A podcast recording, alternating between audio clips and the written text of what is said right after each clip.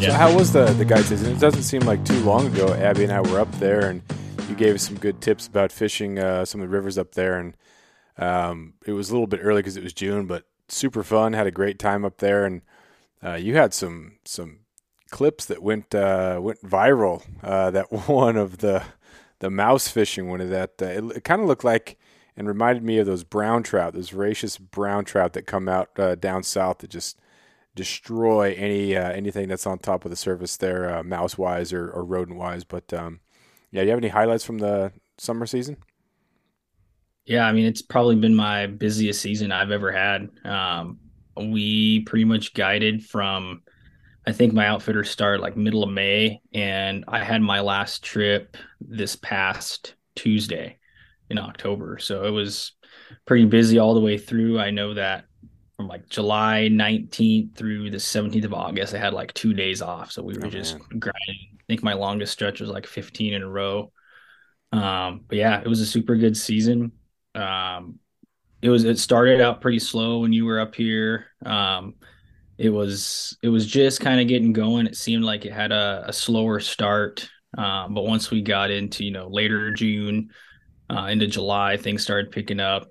We started having some of the first salmon come in, and seemed like once those those kings came in, things started to pick up. Fish started to get uh, better. I don't know if the it seemed like a lot of the trout um, were still out in the main river and were taking their time to mm. to come in once they came in, it's almost like, oh man, you can almost sense it. Like there's just more life here. Mm-hmm. Um, but yeah, once Kings came in, started dumping eggs, it was pretty much a game on from then. And we had a, a good pink here this year. Just so many pinks you could walk across the surface of the water. It seemed yeah. like they were everywhere. Um, good chum run this year. We got probably more chums in the boat this year than I've ever had.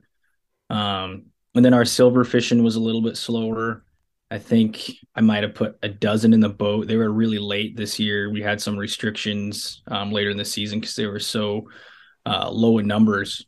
But um, yeah, it had a good time with that. And then yeah, the trout fishing was good, and it's still surprisingly good now here into October. It seems like uh, we were still finding fish pretty far upriver because you know they come up in the spring and then they go back down in the fall, but we are still finding them you know several miles upriver. Most of them are down low, but it's it's surprising how spread out they still are. Mm-hmm. What's the fly variation? So, like your your May fly box versus uh, kind of toward the end here when you were finishing up, how much did that change? Um, it changes quite a bit. Um, in the in you know May June, you're um, fishing more of those faded eggs from last year, your flesh patterns. Um, then we start having those salmon fry headed down. So you start fishing your, you know, uh, bait fish imitations, your woolly buggers, stuff like that. And then um, at, after those fry are kind of leaving mid to late June, you start going more towards your lamprey imitations. So your dolly llamas, um, you know, your bigger streamers, fishing that around structure um, king and then that's you know like you were saying about the the mouse video that's when we kind of get into our mousing seems to be that late june early to mid july they don't have the food source of the fry the water's dropping a little bit you kind of need that good um, good water where you it's low um, they're in the cover it's clear water you're not having that runoff from winter mm-hmm. so that's that's when we throw those mice and like that video that went viral that was taken that was actually last year um, I want to say like early July. Hmm. Um, and then I think I sent you one too that was about that same time frame. Water was low. Um, fish were starting to look up a little bit more. Um, never actually put a fish in the boat this year on a mouse. We didn't. I didn't fish it a ton, mm-hmm. um, but definitely, you know, if they were coming up, especially if they were hitting like the indicator or something, that's when okay, boom, we got to switch over and and try that mouse. But um, so yeah, mid July, that's kind of when uh, the mousing takes place, and then you get into late July. The kings are in; they're starting to spawn those trout. You'll start seeing them move out of their, you know, their cover, and they're going to follow those kings wherever they can. Um, and they're, they're sitting right there, ready, waiting for those kings to start dropping eggs, and they're like grabbing those eggs as soon as they come out. Um, and then, then you got your pinks coming in. The thing with the pinks and the chums is there's so many fish in the river. They'll push those trout out of the way, whether they're actually like nudging them out or the trout are just like, I'm done with this. Like there's just too many. And you'll see those trout like they look upset because they're like on the outside of their holes and they're mm-hmm. kind of moving around. So you have a couple, two or three weeks of displacement. And then those pinks are starting to lay eggs. And that's really when things kick off because those trout are I mean, I have some videos of trout. You've got like a know, three or four pound pink right here on one side, and then there's literally a trout that size or bigger parallel. And anywhere that pink moves, that fish move right with them.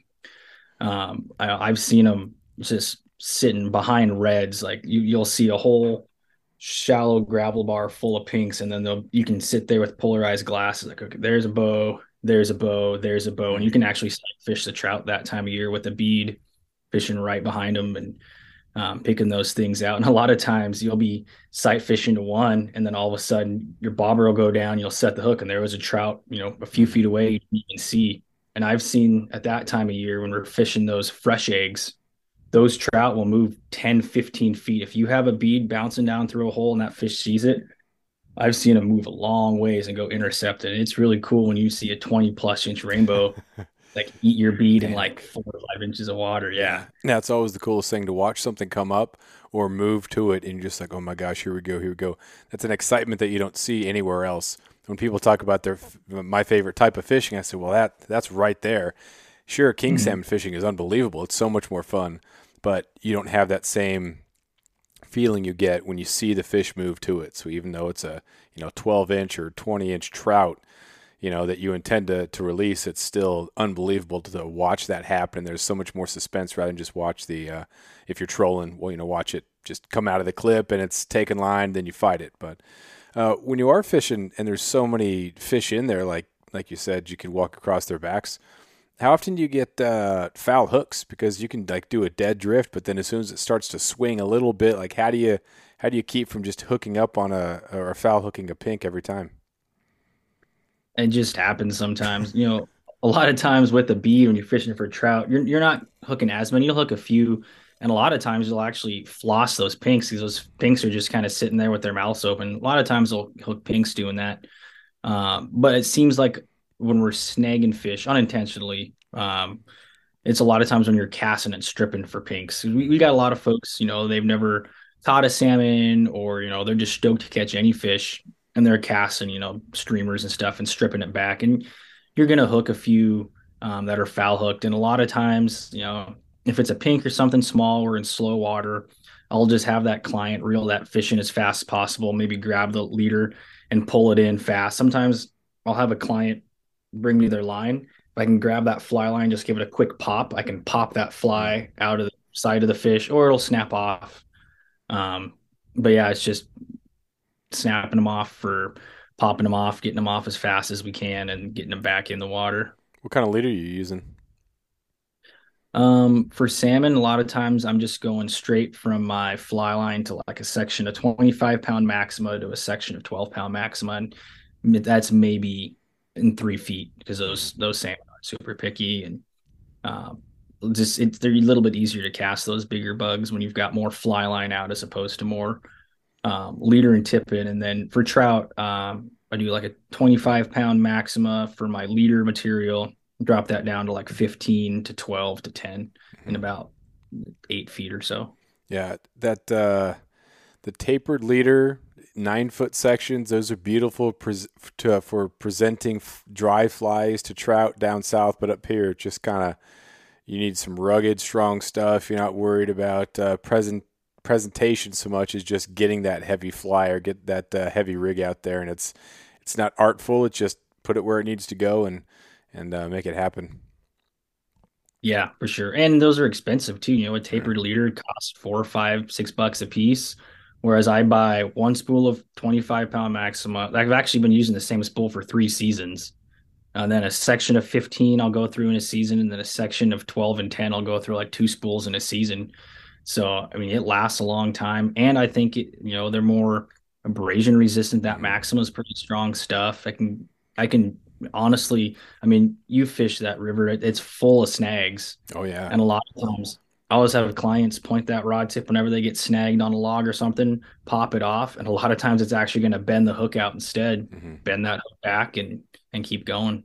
Yeah, that uh, when you get snagged on on those submerged branches, and some of them come out of nowhere, you don't even know what the heck is going on, but you have to be close to that because that's kind of where they're where they're holding. I had a couple that uh, I had a pretty successful day. One of the first days I was up there, super awesome, and then the water dropped six or so inches, and then I saw where I was fishing. I thought, oh my gosh, how did I not get snagged every single time?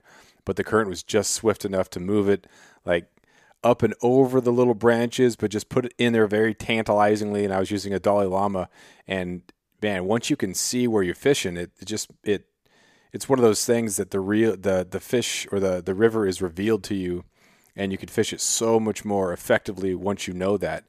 And then you think, mm-hmm. man, anything I caught before was just probably beginner's luck because I, I thought it looked like this, but it was not, a, not nothing at all like I like I thought it was. Yeah, yeah, and then you know that's the benefit of being able to float the river every day when i'm out there is like you start to recognize where those snags are and they'll be like fishing with clients and they'll be like all right everybody lift their lines up and they're like oh why are we lifting up like yeah, trust me you don't want to fish here i don't want to fish here i don't want to have to retie so i mean there are whole sections of the river like there'll be whole corners I'm like hey guys we're gonna have a not a very great chance of catching a fish here, but a great chance of losing our gear. Mm-hmm. So we're not even going to fish this hundred yards. It's not worth our time. It's not worth our effort. But that that is something you get if you fish it every day. Are there some spots that you know hold fish, but to get them with clients would probably be a, impossible because it's ve- it's a very specific angle, very specific depth, or maybe you would have to get out and you'd have to fish it from just a really difficult spot and approach. Do you do you have some of those spots where you go back and fish by yourself just to kind of see if it's doable for clients? Yep. Yeah, definitely. Especially, you know, there's certain areas where there are log jams and you can't even cast. You have to kind of be able to almost like with a pendulum, like mm. flip your line right into those log jams and just jig it just perfectly to get that thing to eat. So there are places where I can see a fish or I know there's fish there, but I won't even mess with it just because I know it's going to be tough. And unless I've got a more experienced angler in the boat that can do it, a lot of times I'm like, I'm not even going to mess with it right now. Some of those spots too that you have the cut banks and it's so swift, you think, man, I, I know there have to be fish there, but I just can't. I don't think I'm getting down fast enough, and I don't think I'm heavy enough. It seems like you could have you could have a a cannonball and it would still, you know, you would only get there very briefly. So, how do you deal with uh, understanding whether or not you're getting down uh, fast enough, and how much do you give some of those areas that are that are cut banks that are deep that you know hold fish? Uh, do you mess around with it for a long time? Do you try to figure it out, or you just kind of give her a good shot and move on? Um, so for the for the weight situation, I always try to run heavier than I might think. Like I run two number seven um, split shot um, I want to be tapping the bottom. So if I'm fishing an indicator, I want to be able to see every once in a while that bobber just kind of like bounce, bounce, bounce, bounce. Uh, I don't want to see it just going with the flow because I know at that point I'm not anywhere near the bottom. So going as deep as I can. And to be honest, in, in that specific body of water, um, I try to stay away from that heavier stuff. So, you know, back home in the lower 48, I was be fishing those outside corners. Um, but it seems like up here, uh, especially this summer, those outside corners have more you know logs and more junk in there that you're going to get ha- tangled on hooked on um, but also it just it seems like there's almost too much current for some of those fish to hold in there so if i see a really nice cut bank i might actually come maybe three or four feet off of that and fish just to the inside mm-hmm. of the um, that heavy stuff, right? kind of where that slow and that fast water. I mean, it seems like a lot of times you'll get a better presentation. There'll be more fish holding there, and there'll be um, less likelihood of snagging on something. So, getting down deep as heavy as I can, and then coming just a little bit off those banks, unless I am fishing something like a mouse where I know I'm not going to get snagged up. I'll just pop that thing as tight to that bank as I can and, and skate that thing back. Yeah, I really like those inside edges because if there is just one rock that piles up a little bit and, and creates a little bit of slack water right there, and they can just hang right there and go and shoot out. So those inside edges are, are awesome. But I always end up throwing into the, the, the deep outer just just to see, you know, just to see if something can come out, and it almost never works. And I always get snagged up. I mean, so I don't know, but just that temptation. Just fish that inside edge really, really well. But I don't know. I just have to go for it sometimes, I guess. Yeah, for sure. That was one thing last year I noticed. Um, so that would have been my second season on that river. One day I just wasn't doing good, wasn't doing good on that outside edge. And I just had this thought. I'm like, I'm going to flip the boat 180 degrees. Flipped it 180 degrees. And the next like two or three casts, boom, we started mm. catching fish. So just trial and error. Was there something big that you learned this summer that uh, made you think, okay, I got this more figured out, or some other sort of tactic or something that you found to be super, super effective that you're really excited to really hone in or use next year? From billion dollar ad budgets and arena naming rights to tens of thousands of retail locations, big wireless providers spend big to appear like they're your only option. How do they afford it all? that big bill you get at the end of every month. Mint Mobile had a different idea. Instead of brick and mortar overhead, Mint Mobile is online only. What does that mean for you? A whole lot of savings because wireless plans from Mint Mobile start at just $15 a month.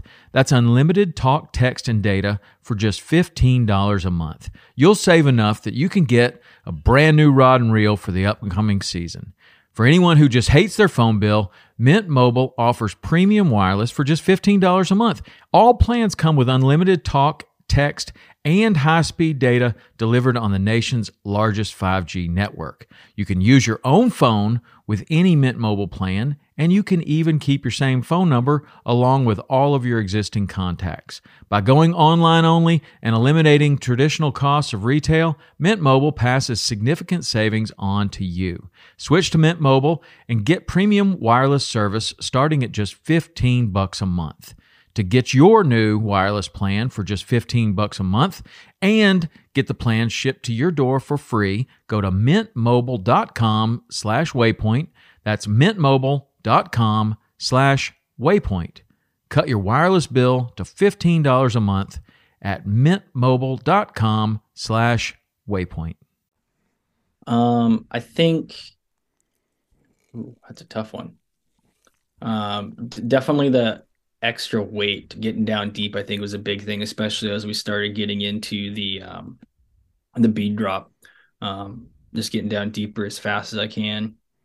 But i, I also do think that um knowing the the type of water that a lot of the fish like to hold in um and it, it seems like you know i talk about it a lot when i talk to my clients. I'm like hey this is the water we're fishing um, and that's the mid river drop um, so I've started to notice that these fish like uh, wherever it goes from shallow to deep. If you can see that nice tan gravelly bottom, that may be you know up to four or five feet of water, but if it just suddenly drops off to like abyss where it's like dark bluish green and you can't see the bottom, like right where you'll lose that clarity and you just can't make out bottom detail, that's where I seem to find probably 90% of my fish. So there's this one run in particular I can picture every time I see a guide boat or a recreational angler go over it, they're floating down the middle of the river and they're casting to the edge.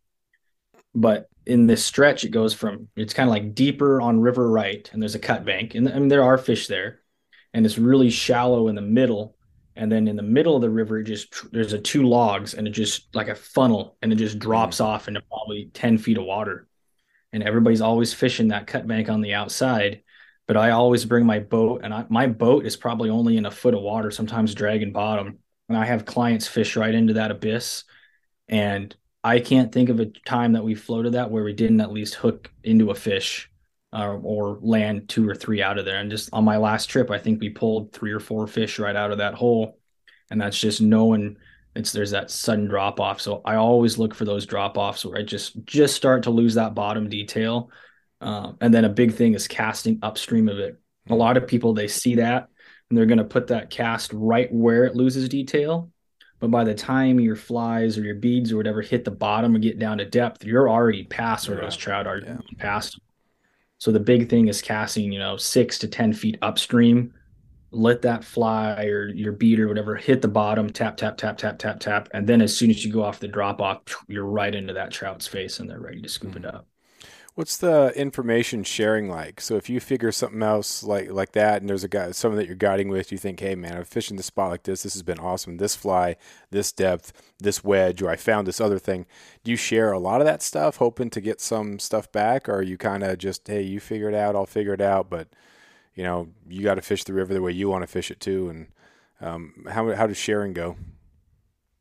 Um, you know, pretty. I, I, try to be pretty open with people. Um, you know, especially people that I know really well. Especially, you know, my outfitter, um, Shane and I. I mean, we'll be on the water every day, and we'll literally call each other two or three times a day. And like, hey, what are you finding them on? Where are you finding them?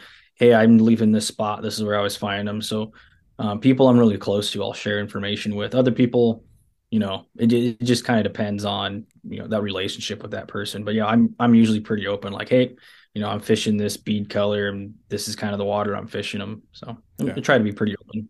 Yeah, it's good to be friendly. Yeah, you get a reputation for being someone who's friendly and might give you some some tips, but a lot of times the tips are very ambiguous, which is good because mm-hmm. if you told everybody everything about how to fish it, then you know it's you're going to be corking yourself. So the same thing with hunting. It's like, and Brandon and I were talking about this on that moose hunt uh, or his moose recap. When you're out there, it's fine to be helpful. It's nice to be helpful to other people, but yeah. uh, if you become the type of person who just shares everything to anyone, then you're not going to get much information back because people know that it's it's going to go to everyone. So uh, it's that balance of being helpful, being friendly, versus oversharing.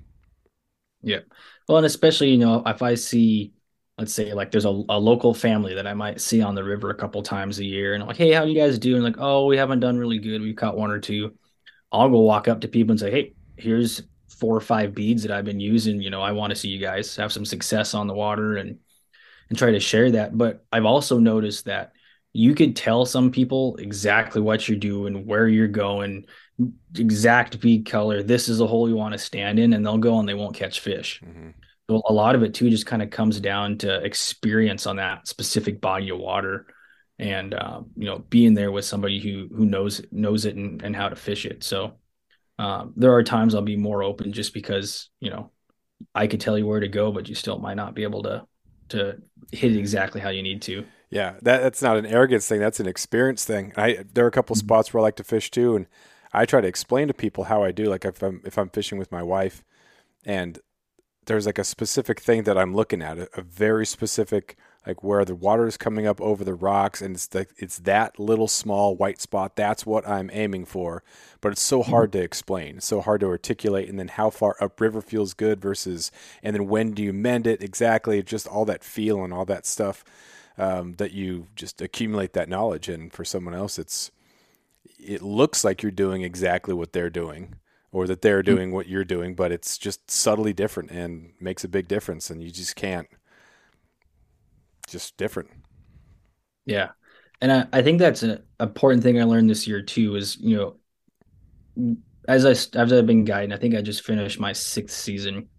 I was always taught, you know, don't touch the rod, don't fish, don't do this. But a lot of times I, I find that clients were like, hey, I want to see a fish. And initially I'd be like, no, I don't, I don't want to touch. I don't want to mess up the hole or whatever. But I have found that the more I actually that I'll take the rod and I'll cast it and retrieve it and I'll fish that rod, my clients will pick up on things that I'm doing that I haven't even explained to them. It just mm. kind of comes second nature. And they're like, oh, okay, I see how you're doing that now. I'll give that rod back to the client and then they'll be able to pick up on a little bit faster. So sometimes they do need that, you know, visual, like this is how I cast, this is what I'm doing, this is how I strip set, this is how I fight the fish that way they can kind of kind of see how to do it. Maybe something i can't explain very well like you said. Yeah there have definitely been times where i've i've explained something and then when i do it myself it's different. And i think oh man that's totally different than what i said. I thought i was doing this but actually what i was doing was something totally different. Whether it be as, as something is swinging out or the angles i had or you know just something about what i told my wife to do um, yeah, and then I think, oh, my bad, or this is what I think, and let me just double check and uh, and actually do it. But uh, yeah, seeing it is, is so huge because those words can be super ambiguous. Have you ever been hmm. uh, um, wakeboarding before? Mm-mm, I have not. I've only went. I only went once, and a buddy was trying to explain to me what to do, and he said, "Well, when you're ready, let me know, and then I'll gun it, and you just pop up." And I was, "Well, what do you mean you just pop up? He's like, yeah, you just you just pop up. I'm like, well, am I supposed to be like in some sort of stance? Like, do I do I you know, flex my core? Or what do I do? He's like, no, you just pop up. It's such an ambiguous thing, and once you get it, other people are like, yeah, you just pop up. Like, I don't know what that means. I don't know what that means, and I could watch people, and still I don't know what that means because I've never done it. And if I were to get it right, so I've never successfully got up on a wakeboard. Um, I just face plant every single time because I don't know how mm-hmm. to just pop up. But uh, yeah, that can be frustrating. Uh, have there been clients that you could sense were getting a little bit frustrated, so you have to either like back off or give them the hey sport or just pull off to have some food or get a get a snack at them or something like that?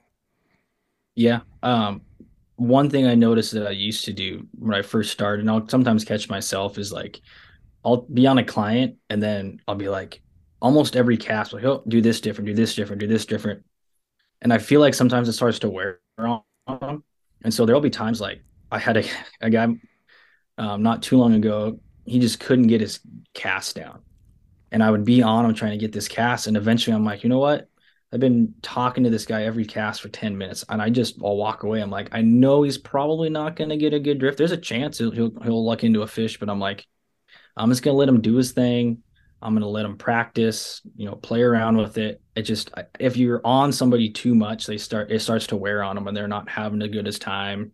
You know, maybe they're getting upset at you a little bit. So yeah, I've learned to just kind of show them what I can, give them some pointers, and then kind of step back and then come in every once in a while again. Like, hey, let me show you something here. Let me tell you what you can do here.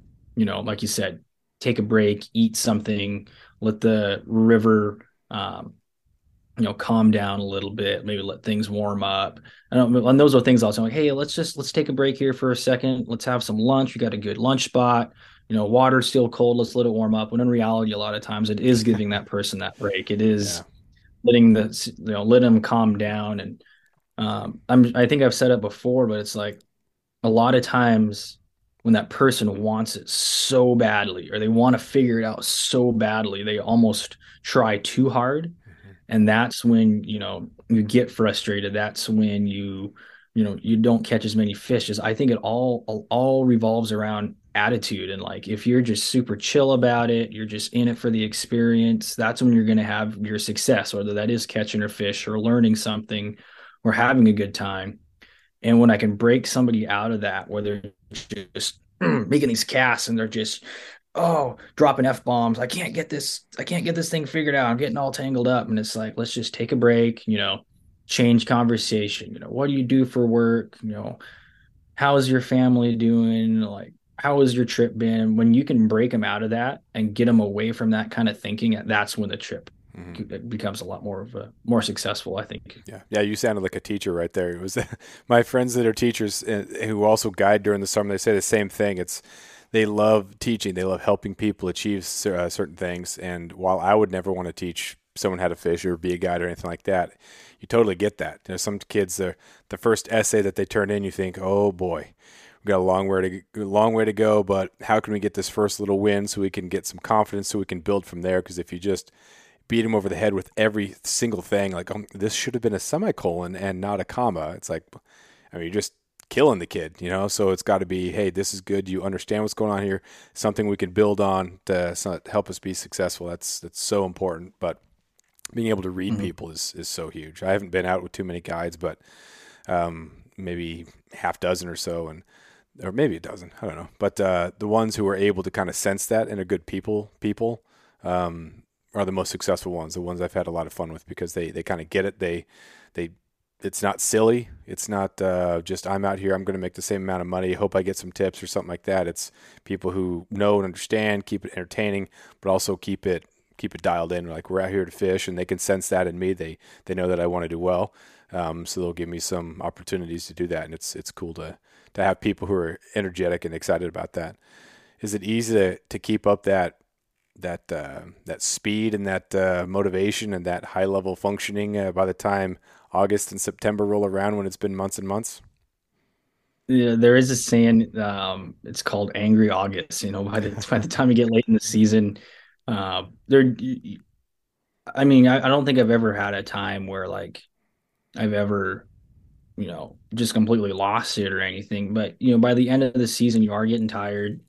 you are kind of it feels like you're running through the motions, but you just you know got to keep it in your head like, hey, I might have been floating this river for the last six seven weeks in a row, but this is my client's first day. This is their maybe their only trip to Alaska. You know, I had some 80 year olds in the boat this year, or it might be a kid. I had, you know, some kids 10, 11, 12. This is their first time ever fly fishing. And it's like, I need to portray, I need to give them the best experience I can and give them the best me that I can be, you know, both guide wise and, and personality to show them the best trip I can. Because this might have been their dream trip, but they've been trying to do their whole lives, or this could be some kid's first introduction to fishing. And I don't want to ruin either one of those. Um, so I just always try to be as positive as I can. There are a few times that I just, I'm like, oh, like how could you have missed that bite? How can you not put it right in that drift perfectly? But you just get like, you know what, is what it is. I've got another bend, another hole around the bend, and I'm just gonna figure it out as we go. Mm-hmm. Uh, any other uh, thoughts about fishing before we move into uh, hunting? Um, no, I just I, I, think it was a great season. Had a lot of had a lot of fun. Um, yeah, I'm just I'm looking forward to next year. I I, I'm, I kind of like this break right now. Give the give the body a little bit of a break and the the uh the long drives and stuff. Sleeping in the trailers. Tra- it's nice having a trailer, but um, it, it, feels kind of bougie when I go back home. I'm like, man, I've been living in this little tiny trailer for the past few days, and I go home and I don't have to set up my shower every night. I don't have to use a, but, uh, bucket for the bathroom. I actually have a flush toilet nearby and electricity. So um, no, it was a, a, good season. I learned a lot, and um, I was thinking like coming back next year will be my fourth season on this river, um, and I'm starting to feel like I'm kind of getting into a pretty good groove of what to expect. I've I've been able to narrow down my fly boxes. Like, all right, I have mm-hmm. one pattern in these two colors. I have another pattern in these three colors, and then these are my top probably dozen bead bead colors, and that's all I'm going to fish. And I like right now I've got a a baggie right here. I've just been cranking out Dolly Llamas in the same color, just nice. as many as I can. And I'm just going to do, you know, half a dozen a day um, and just prep for next year. That way I know what I need at this point. I know when to fish it, what to do, and I don't have to sit every night in the trailer and tie flies every every day. How many nights were you in the trailer this this summer? Well, I'm not sure. I, I, would try to do two or three nights, go home for a night, come back the next day, do two or three nights, go back the next day. So figuring probably four to five nights a week. I'd be in the trailer from June till August. And how August. long was that? How long was it? Would the drive have been if you tried to drive it every day? Yeah, it's an hour and a half one way, so it's three hours a day. It's rough. rough. Yeah, and I yeah. yeah, you gotta do gotta do what you gotta do. Yeah, totally. What uh what would be your guess about how many flies you lost this summer? Are you talking uh obviously hundreds, right? Oh, hundreds. I mean, there are days you'd probably lose a dozen and a half to two dozen. And so you do that every day. Like that's why I cranked out, I think eight does eight to no, I think it was more like 10 to 12 dozen woolly buggers the last winter. And I had probably two dozen left. Like we're and then that was when I fished them was in you know the first part of June basically, and last part of June. Um, so I mean you're probably losing a hundred dozen a year, wow. something like that. How yeah, many? Uh, how many rods did you break?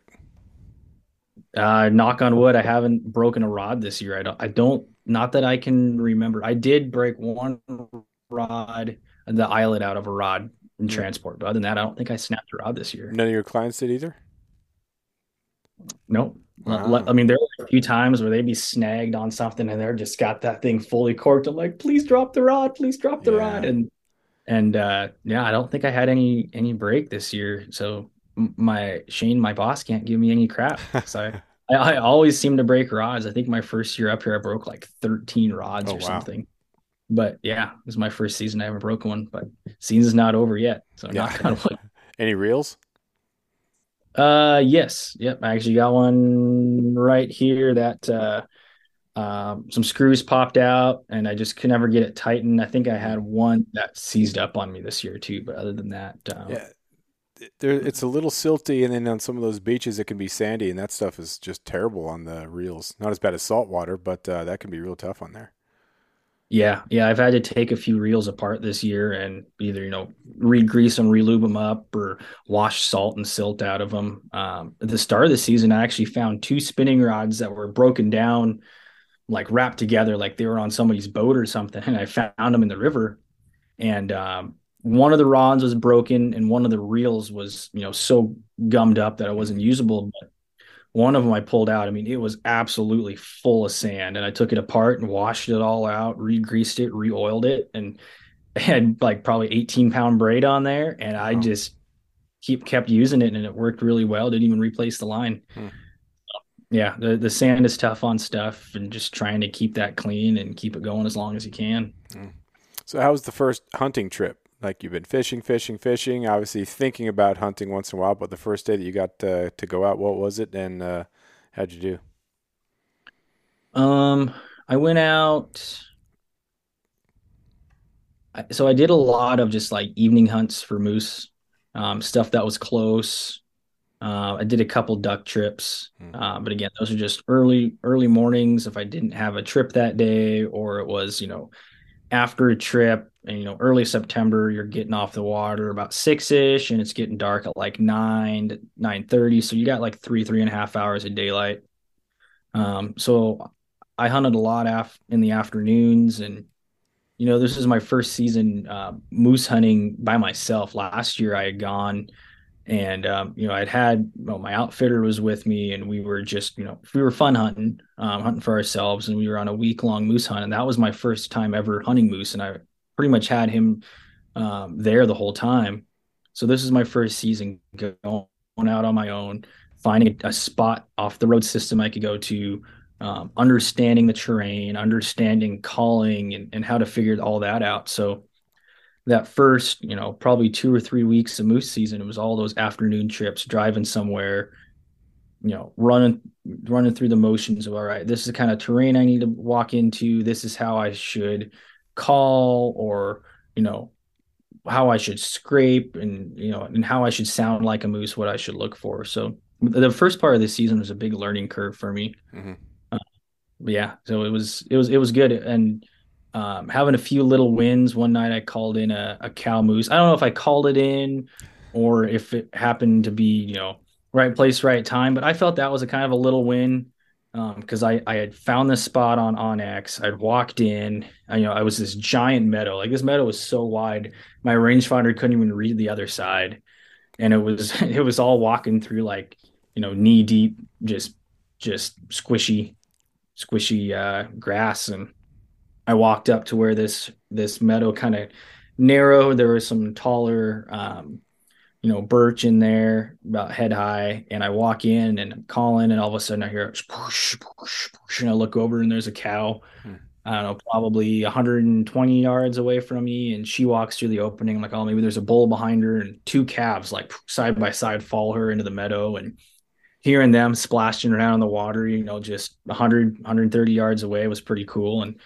just knowing that I was in the right place now, I, I can I felt confident in my calling. That that was a, a pretty big win for me. Yeah. Um, and then just smelling moose, finding moose sign, like okay, I, I know this is where they're at. I know I'm looking in the right spots. I just it's just a matter of time until I find one. Yeah, that can be that early success can be awesome because it buoys your confidence, gets you really excited about uh, your program.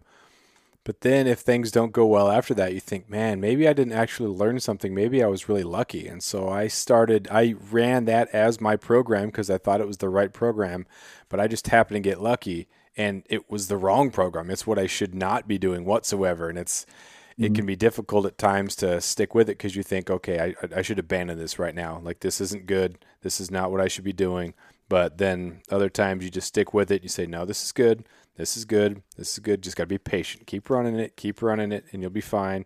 You're doing what you're supposed to be doing, and you start to pick up the nuance, just like learning a river.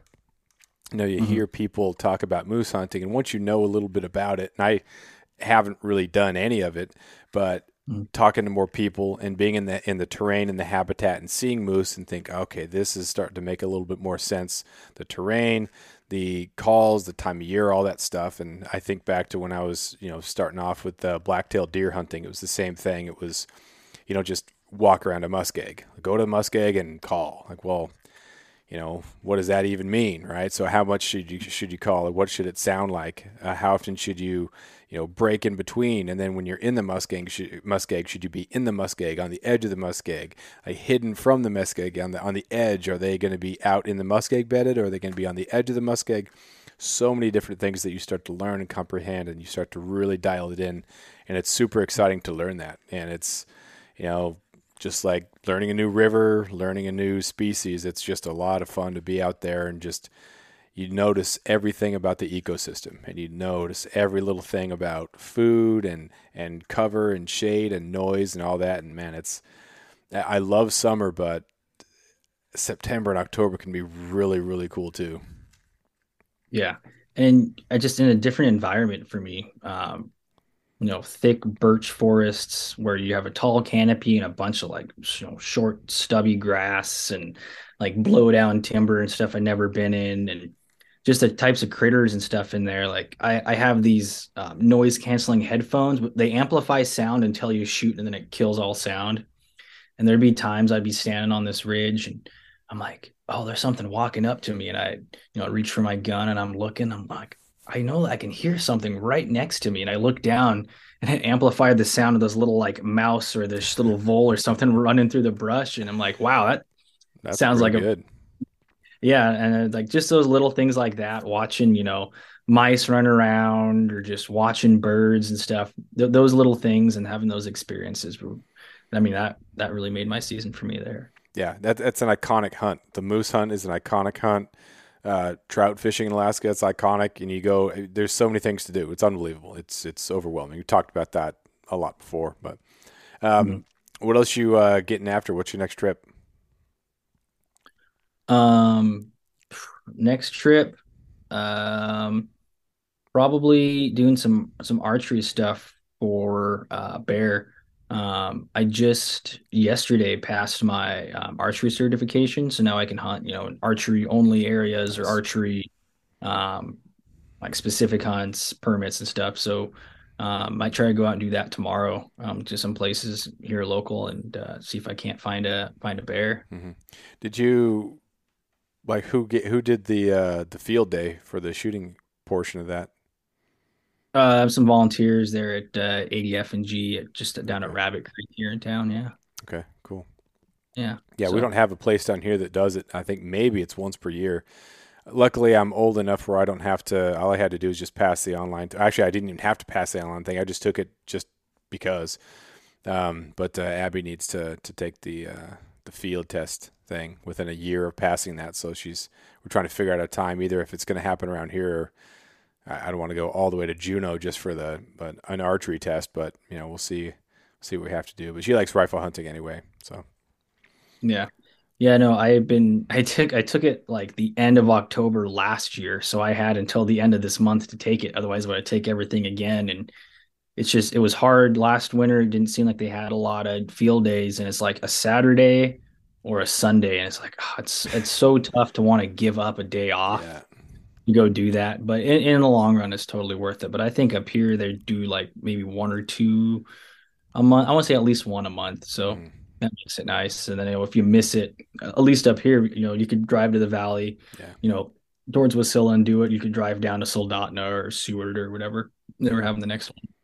Yeah. If you missed it. So you going uh, black bear up high, or where are you uh, trying to get them? Yeah, uh, go up high. I um I, I did a lot this spring and a little bit this fall hunting off the road system where it's like pull over, glass a mountain, boom, see a bear. Last time we went out, we saw five black bears and a grizz. And it's like, oh, cool, I want to go do it. And it's like, but I have, you know, a mile, but I have to gain 2,500 feet. Mm. And it's just alders all the way until you get to the Alpine. And so, um, I've done I played that game a lot this year, and it's like, man, I'm just I'm spending all my time bushwhacking to get to these places. And by the time I'm there, they're either gone or the wind's bad and they've taken off. So my game plan from here on out, uh, at least where I have been hunting, is to hit a trail. Like, don't even glass until I get to the trail, and then just find that trail that takes me to the alpine. Mm. And as soon as I get to the alpine, that's when I'm going to start looking. Like, I'm not even going to worry about anything else. And you know, talking to one of my buddies, it makes sense now. I was like, you know, I'm looking at getting a spotter. What should I get? And he's like, honestly, I sold my spotter once I got tired of looking at animals that I couldn't get to anymore. That's a good point. That's a good point. So, so I, my my whole plan is to find a trail into the alpine, and once I can get above tree line, that's when I'm going to start looking for for bears. Mm-hmm. So you're on the road system, and so you can drive anywhere. That uh, that well, I mean, there's a lot of Alaska that's not accessible by road, but there are a lot of trails. But a lot of the trails seem to, I mean, they have to attract a lot of people. And then from mm-hmm. there, you're taking your Argo, your everything up it. Do do you get this feeling that no matter where you go, there's going to be other people there and it's going to be crowded? Um, and then how do you deal with that inevitability? Yeah, um, I I honestly I don't have any toys. I, I, have you know a raft at my disposal and like a little single man pontoon boat in my truck. So I look for areas that are like hiking only. Like you know maybe take a a four wheeler trailer or whatever to get there and then start striking off on foot. I've noticed that at least up in here in this area, if somebody can't drive to it or take a boat to it, or fly to it, they're not going to go there. Mm-hmm. Um, so I found that I've been able to separate myself from a lot of people by just walking, which is what I'm used to back home. You know, back home you can't just drive a four wheeler up to your moose, or you can't you know drive it off into this swamp. But up here, you can drive anywhere. Um, so getting away and you know, that was a big thing on. I did that uh, a moose float this year too, like a five a five day moose float, and you know we had jet boats going, you know, up and down the river every day. Nothing terrible, but you know, the one of the last full days of our hunt, we had a, you know, we thought we were back there, we had bushwhacked in, and we had a freaking airboat run right mm. through the middle of the swamp that we were hunting, and talk about uh, uh, just a, you just felt so deflated, like. Yeah.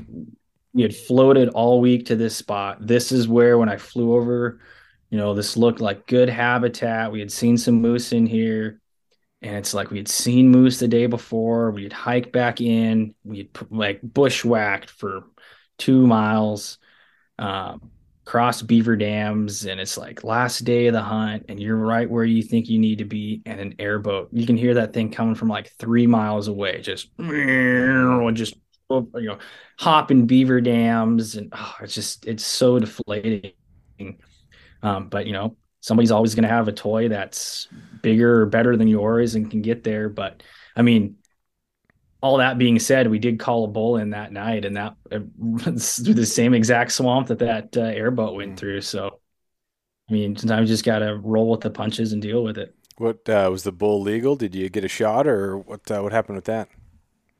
Um. So you know, like I said, that we spent that whole day, you know, bushwhacking. Last day of the hunt, it was a super cool float. We did a um, road access to road access. It was a last minute thing. Threw it together. I wasn't going to go on a big moose hunt, and um, you know, I had a buddy happen text me, and he's like, "Hey man, are you going after moose?" I'm like, "Actually, I was thinking about doing this," and um, we threw it together in like a week. Dropped in. I flew over the route once to make sure, you know, all my channels were clear. Um, and then floated down and covered a bunch of habitat. And again, it's a whole just learning as you go. And we get to the last full day and hike in, see some cool territory. Airboat runs through, all dejected, walk back into this swamp and where the main river was, where we had had our raft and, and set up camp.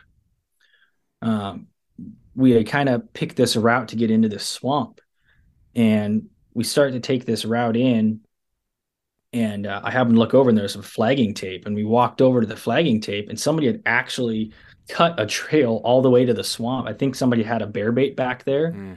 so we just happened to pick a, a, a random beach and a swamp that we want to go to and somebody had had that path cleared so what would have taken us taken us probably a half hour 45 minutes of bushwhacking we could walk in like less than 10 minutes mm. So we get back to uh, we're we do our big loop, start at that swamp, do this giant like two mile loop, come back, and there's a, a couple big spruce trees on the edge of the swamp, and this is probably seven o'clock at night at this point. and um, my buddy I was with, his name's also Kyle. He's probably 12 to 14 feet up in the spruce tree. He's just sitting up there glassing out of this tree because he could see, you know, probably 400 yards one way, 400 yards the other way from up there. And uh, I'm sitting down below and, you know, I'm cow calling, I'm grunting a little bit, just, you know, maybe every 10, 15 minutes, just throwing out a few calls. And he's up there in the tree just looking, looking and I I get bored and I start te- I had I had service so I start texting my wife and all of a sudden I hear a roar roar roar like 15 grunts in a row. I'm like is that is that what I just thought I heard? And then I did it again just roar roar.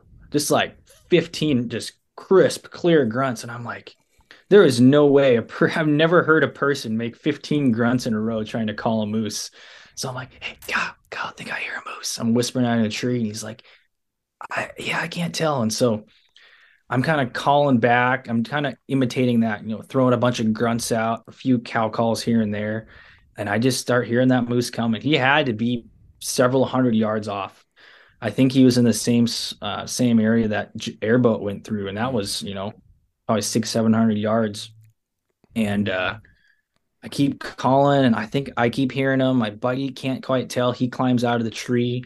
I'm like, dude, I'm like 99% sure this is a uh, there's a bull coming in. And he's like, dude, I can't quite tell. We're like mid mid sentence and you hear one clear and his eyes got so big. He's like, dude, that's an effing bull. He's coming in. and um, so he throws a layer back on, goes back up in the tree and I start calling, I get a little more aggressive, grunting back. I've got a, a wooden canoe paddle because when you rack that thing in the brush, it sounds just like that hollow um, rack hitting trees. So I'm grunting, I'm raking the brush, I'm doing a few like real sexy cow calls. And that bull just just coming in like, you know, every few minutes you're hearing a, a brush snap or like every step, roar, roar, just coming in. And me being on the ground calling was great. And I could hear him um, at some points, you know, having Kyle up in the tree looking, he couldn't always hear it, but when he heard it, I couldn't hear it. And when I could hear it, he couldn't hear it. So having that separation was really good. We can kind of keep tabs on this bull. I texted my wife a little after eight that this bull was coming in. And um, you know, it was getting starting to get dark, starting to get dark. You can hear this bull work slowly working his way through this birch forest, grunting and just breaking brush. And know, pro- it's probably about 8.30 i finally hear a sploosh sploosh he walks into the marsh and my buddy kyle's like dude i think he just walked into the marsh and i was like is he can you see him he's like no i can't quite see him and um, finally like dude i can see him i'm like is he legal i'm like dude he's a big bull i'm like do you think he's legal to shoot and he's like yeah i think he's legal but let me confirm.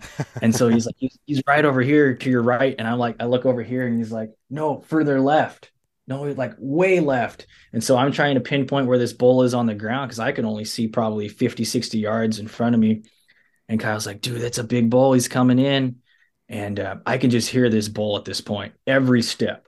More, more, more. And then he starts raking brush, probably 70, 80 yards. I still can't see him but Kyle's up in the tree. He can see him, and he is just tearing this tree up. Just like sounds like he's ripping this thing out of the ground, and just whoosh, just these giant snorts that just shakes like his whole body. It sounds like a like a dinosaur on Jurassic Park. Like this thing is just extremely loud, and he slowly works into the opening, and it's like a quarter to nine, and I it's I can barely see. And I just I start seeing these antler tips walking, and he's just walking into this marsh, just swaying every step. I'm like, dude, can you? Is he legal? And he's like, if he's 50, he's right there because he doesn't lay out super wide. He, he's kind of a taller bull. His tines kind of go up, and um, this whole week I've been on Facebook and I don't know if you're part of any of these groups with these people who are like, what do you guys think this bull measures? Yeah, that uh, Great Alaska like, hunting, whatever, or the, yeah, yeah, yeah. I looked at a couple yeah. of those. Yeah, so I, have been showing Kyle these. I'm like, what do you think this bull measures? And you know, it's hard to do by a picture, right? But you know, reading everybody's comments, you kind of, kind of can kind of get an idea. And I've seen bulls. You know, my bull last year was 48 inches, but he had three brows. So, kind of judging off of bulls that I know what they measure. And I'm like, oh, he is so close. If he's 50, he's like there. Like we kind of put him into this range of 48 to 52, and it's like ah, he's too close to call. Like if I have if I'm gonna worry about it and I can't count brows, I'm not gonna pull the trigger. Mm-hmm. So this bull is just slowly walking out. At this point, he's about 40 yards. Kyle's up in the tree, and this bull is grunting every step, ripping apart brush. And he walks out into the opening, and I'm on the ground, and I do a really loud grunt right at him, and he stops and he just slowly turns his head. I, am up on the stump, so I'm like perfectly eye level with this bull, and he's looking right at me, 30 yards, perfectly broadside. And I'm just looking at that rack, and I'm like, oh, I just I can't tell. And so I've I've got my gun. I, can I can still see my reticle through my scope, and so I, I put it on the bull's chest, and I'm like, ah, oh, I can't tell. I, I, then I'd look at his rack, and then I'd look at his chest, like I can still see put the gun down, look at the binoculars. Kyle's up on the tree. He's got a pair of those uh, Swaro like range finding binoculars. So he's got you know, really good glass.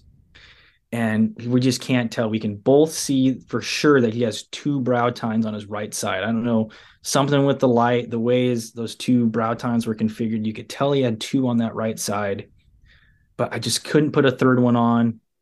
Um, couldn't really see his left side. And I'm just standing there the bull still looking at me. I've got that paddle, so I'm just kind of waving it back and forth. I've got a piece of brush. So I'm just shaking this bush just so he, he knows that something's still there. Kind of give him a little bit of movement. And man, I mean, at this point, Kyle and I are talking to each other like as loud as you and I are talking right now. and this bull doesn't care. Like you get like his eyes are just like rolled in the back of his head. He is just so ready to fight, so ready to go.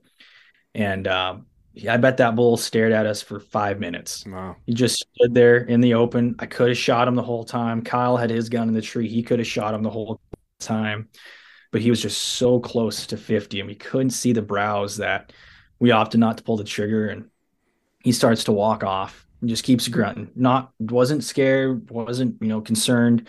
So I grab that paddle and I walk out. I feel like Jim Shockey. I put that paddle and I'm like walking out, grunting at him. And Kyle's like, hey, man, I think we can come back and get this bull tomorrow. No need to go after him. And looking back now, that was probably really dumb to go chase a really rut crazed bull out into the meadow with a, a paddle. Yeah. But uh, he just walked off and kept grunting and then snorting and ripping up trees. So super cool experience. Kyle climbed out of the tree, just oh, dude, so awesome, fist bumping, just super stoked that the whole week led to that, and then just being so close, mm-hmm. but just not knowing and not being able to pull the trigger. I mean, if we had shot that bull and he had died close, easy, you know, 300 yard pack out on a well groomed trail right to the raft that we could float out the next day.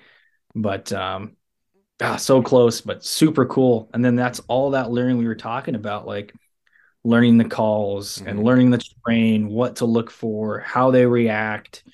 You know, uh, that grabbing that canoe paddle was like a, a, last minute thing that I thought of listening to um, a podcast that Adam Grenda was on, and he was saying that he uses that to imitate bull raking. I was like, oh, I'll go buy one, like 20 bucks. And I, I think that played a huge part in it because if you use that compared to um, even like those bull like megaphones or even a stick it just sounds so much more realistic. Mm-hmm. um, playing around with you know those really long drawn out drawn out uh, cow calls versus just these really short ones with a lot of you know um, voice inflection and stuff like like all these really weird up and downs. It's not just one long continuous note. Um, playing around with that and honestly recording a lot of videos of myself and Kyle calling on that hunt, and then both of us listening back and being like, "Oh, that I don't know how realistic that sounds. Let's try changing this up a little bit or a little bit shorter." Um, and then yeah, just all you know, coming to that moment and having that cool experience, and it's it feels better not knowing like and in one way it hurts because it's like I really wanted to shoot that bull. Like that's how, you know, feed the family for the year but it's also knowing that I didn't necessarily miss out on an opportunity because I couldn't tell if he was legal. Mm-hmm. It's like I did everything I could. It, would be like coming up on on a ram and you know, like maybe he's not full curl, but you can't tell how old that ram is. Yeah. So it's like I did everything I could, but just the animal wasn't legal, or I couldn't tell if he was legal, and I didn't want to take the chance because yeah. I don't want to lose. You know, shoot a sublegal bull, turn yourself in. You're still going to have to do everything you would with that meat and take care of that animal the same way. You know, if you're taking it home and you, have, you just have to turn it over if you if you you know shoot a sublegal. Um, so it's like you'd have to go through all that work just to turn it over. You'd lose your tag. Um, you know, maybe pay a fine or you know, sometimes some people lose gear over that kind of stuff, mm-hmm. right? So I'm not gonna even take that chance. I'm gonna play it safe. You know, just learn from the experience and and uh, go back next year and maybe he's a little bit bigger. yeah, it's really easy before the hunts to say all those right things but then we get tempted in the moment and it's you have to reinforce over and over and over again because if you're in that moment and you do the right thing you still then have to do the right thing again and then again and then again. It does become easier but still there's all those temptations. And if it is a new hunt or a different hunt or it costs more money and all of a sudden it's like man we should just i'm sure it's fine you start to see something that's not really there and you just do it and it ends up being bad so it's um it's nice that uh you made the right call. It's good that in that moment you made the right decision and you weren't so desperate that uh, that you you cut some corners. So uh, yeah, but that's not easy to do. Not easy to do. Yeah, especially you know at that point, that was the last day of that trip.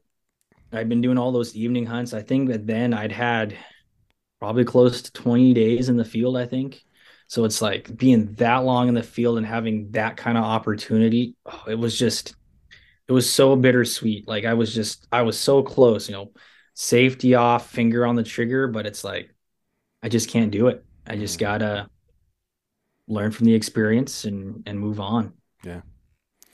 Well, what else you got, man? Coming up on an hour here. Uh, did it.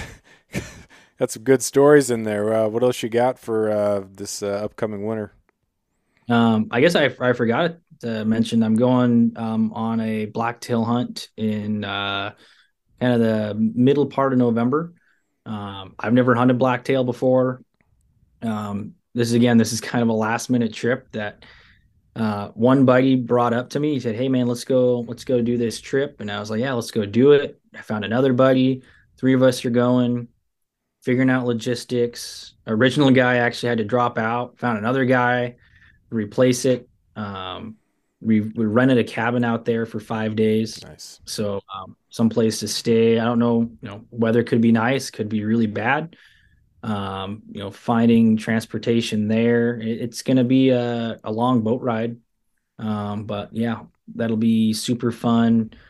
Um, trying to shoot some some deer in the rut. Um, I, am honestly just trying to put meat in the freezer. Um, I'm going to shoot the first legal animal that comes in. I can shoot five deer, I think. So nice.